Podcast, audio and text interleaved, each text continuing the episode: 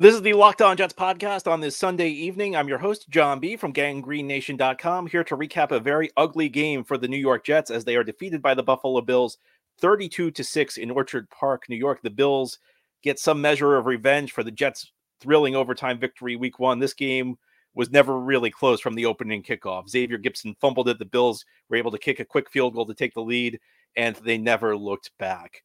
And as I was watching this game, a thought came to mind it kind of felt like we may look it back on this as the point of no turning back for Joe Douglas and Robert Saleh. And whenever there's a, a coach GM combo that doesn't work out for the Jets, I feel like there's always that one game you look back on and you say, that was the point where you realize this was not going to work out. Uh, you know, for Todd Bowles, it was actually another game against the Buffalo Bills in November. It was his fourth year. And I think you could say the same thing about Mike Maccagnan when Matt Barkley came in you know got the start for the Bills and just absolutely dominated the Jets. And that was Matt, it was known as the Matt Barkley game because the Jets were not competitive in a game started by a journeyman quarterback. Uh, that was that was the game where I always look back on as the point of no turning back for Todd Bowles and Mike Maccagnan.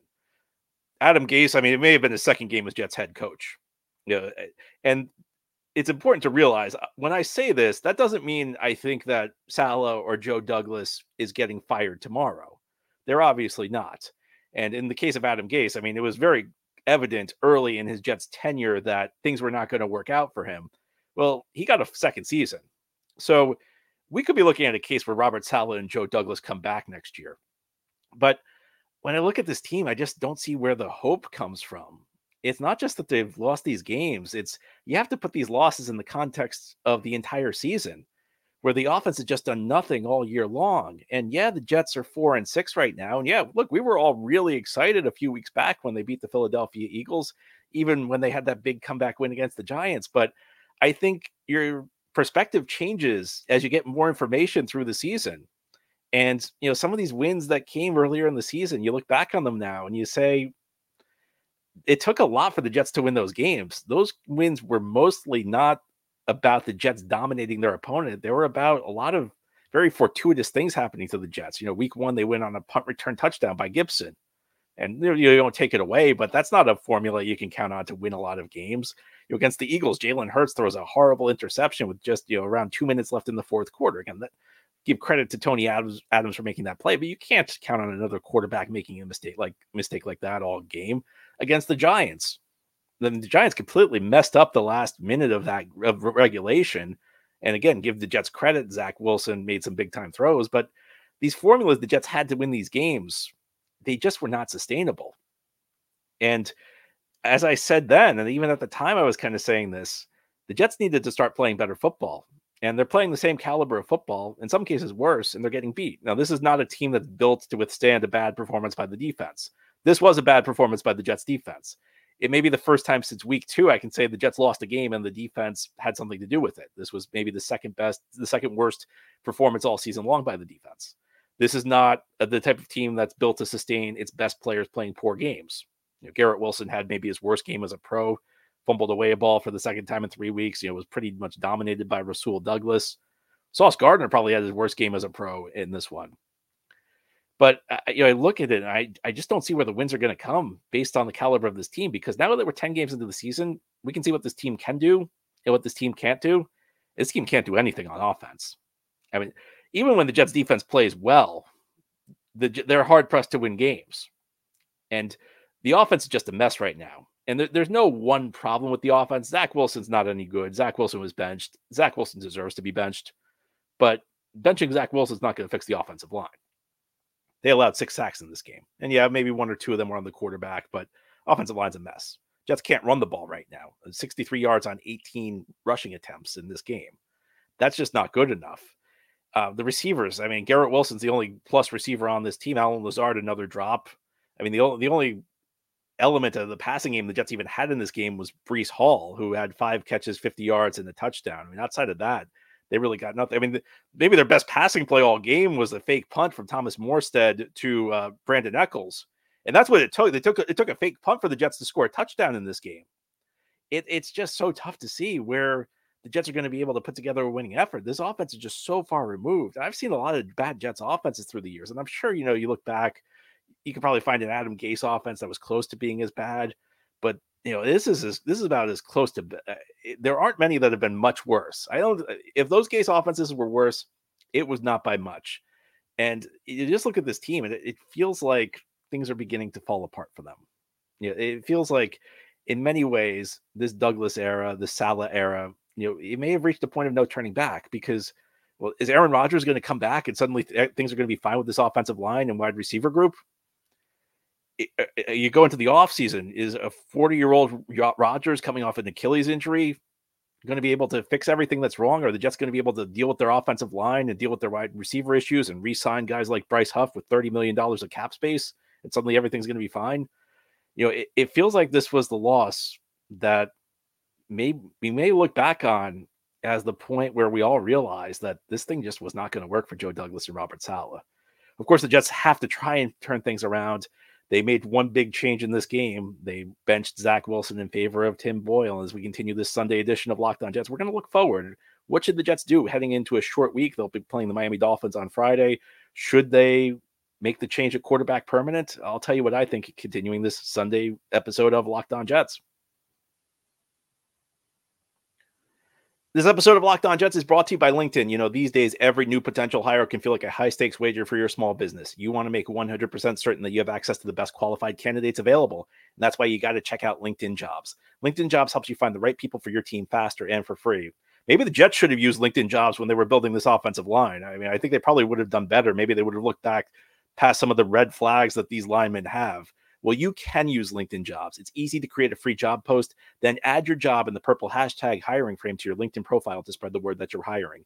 Simple tools like screening questions make it easy to focus on candidates with just the right skills and experience so you can quickly prioritize who you'd like to interview and hire. This is why small businesses rate LinkedIn jobs number one in delivering quality hires versus leading competitors. LinkedIn jobs helps you find the qualified candidates you want to talk to faster. Post your job for free at LinkedIn.com slash locked on NFL. That's LinkedIn.com slash locked on NFL to post your job for free. Terms and conditions apply.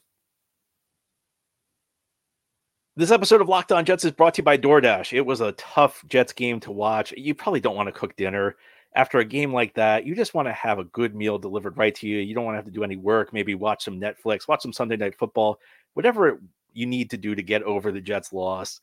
Order DoorDash. You'll have a great meal delivered to you. There are lots of great restaurants in the New York area. One is Ruby's Cafe. Restaurateur Nick Mathers opened the first Ruby's Cafe in 2003 to capture the vibrant essence of the cafe scene in Australia, where he's from. He named it after his grandmother, and Ruby's Cafe went on to spark, spark an Aussie dr- dining trend across New York City.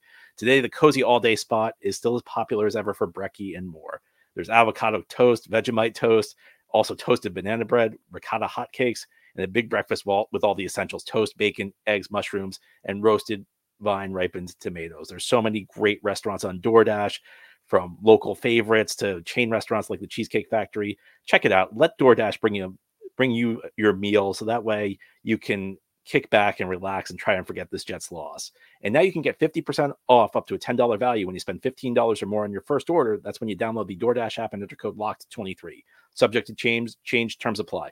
Again, that's 50% off up to a $10 value when you spend $15 or more on your first order. When you download the DoorDash app and enter code LOCKED23, it's one word with no space, L O C K E D, number two, number three. Subject to change, terms apply.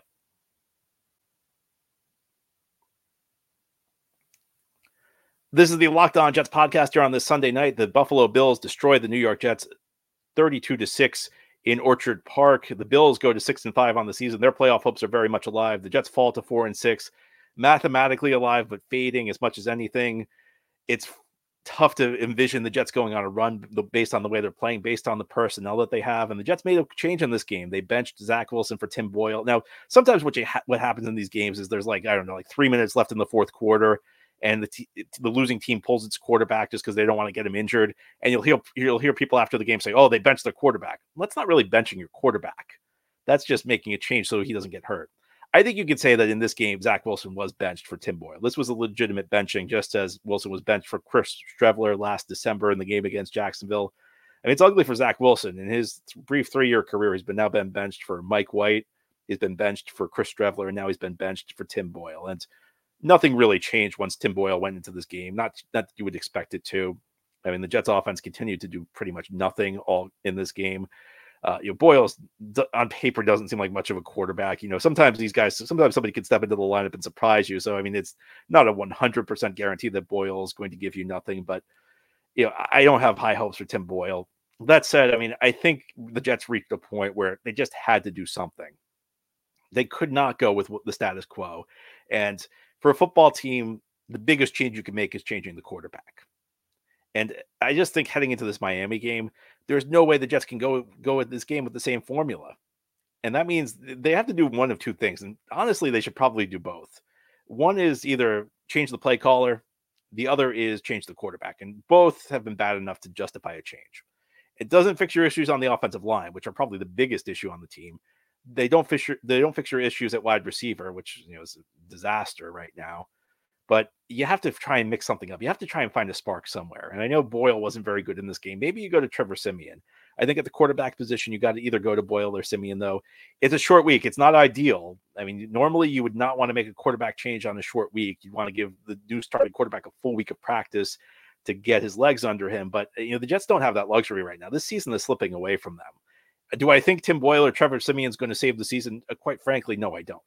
And that shows you the situation the Jets are in. But they have to try something, and they have to give that guy like a, if not a full week, then most of the week to just get get a new game plan, work work with the ones in practice. You know, f- try and develop some chemistry with the receivers.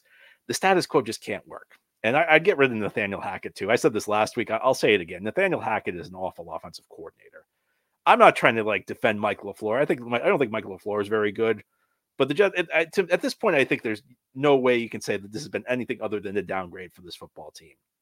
Uh, Mike LaFleur at least knew how to scheme some guys open. He at least knew how to manufacture some offense, even when things looked bleak. Nathaniel Hackett's lost. And, you know, they moved into the booth, and sometimes maybe that mixes things up a little bit. I mean, people read a lot into Mike LaFleur going into the booth a few years back. I think sometimes that's overrated. I think in LaFleur's case, it definitely was. But they put Nathaniel Hackett in the booth and nothing changed. I mean, you saw literally nothing change about the play calling. You know, lots of first down runs right up the middle where the Jets can't block. Very unimaginative offense, very predictable offense. Jets running into slammed lines. Nothing really mixing it up at all. No, no creativity. It's like eh, they're just they're trying nothing. I mean, they're, they they might as well have done nothing. Eh, they have to make some changes here. Eh, it's a it's a tough it's a tough spot. I mean, they're four and six they're mathematically still alive. You have to go down swinging. So I, I don't think it's necessarily going to change anything. I don't think the results are going to get better, but you just have to try things. And Zach Wilson's not getting the job done. Nathaniel Hackett's not getting the job done. I know the receivers aren't getting the job done. I know the offensive line isn't getting the job done, but you have to try and fix something. I think to me that those are the two spots you have to look. Anyway, that's all for this special Sunday night edition of Locked On Jets. Hope you enjoyed the show. Hope you try and get over an ugly Jets loss. You know, it's going to be a tough night if you're a Jets fan. But we'll be back tomorrow. We'll have our full regular show. If you're new to the new Locked On Jets, this is a daily podcast covering the New York Jets with new episodes each day through the week, Monday through Friday. Tomorrow we'll have our full recap show. Can't wait to talk to you then.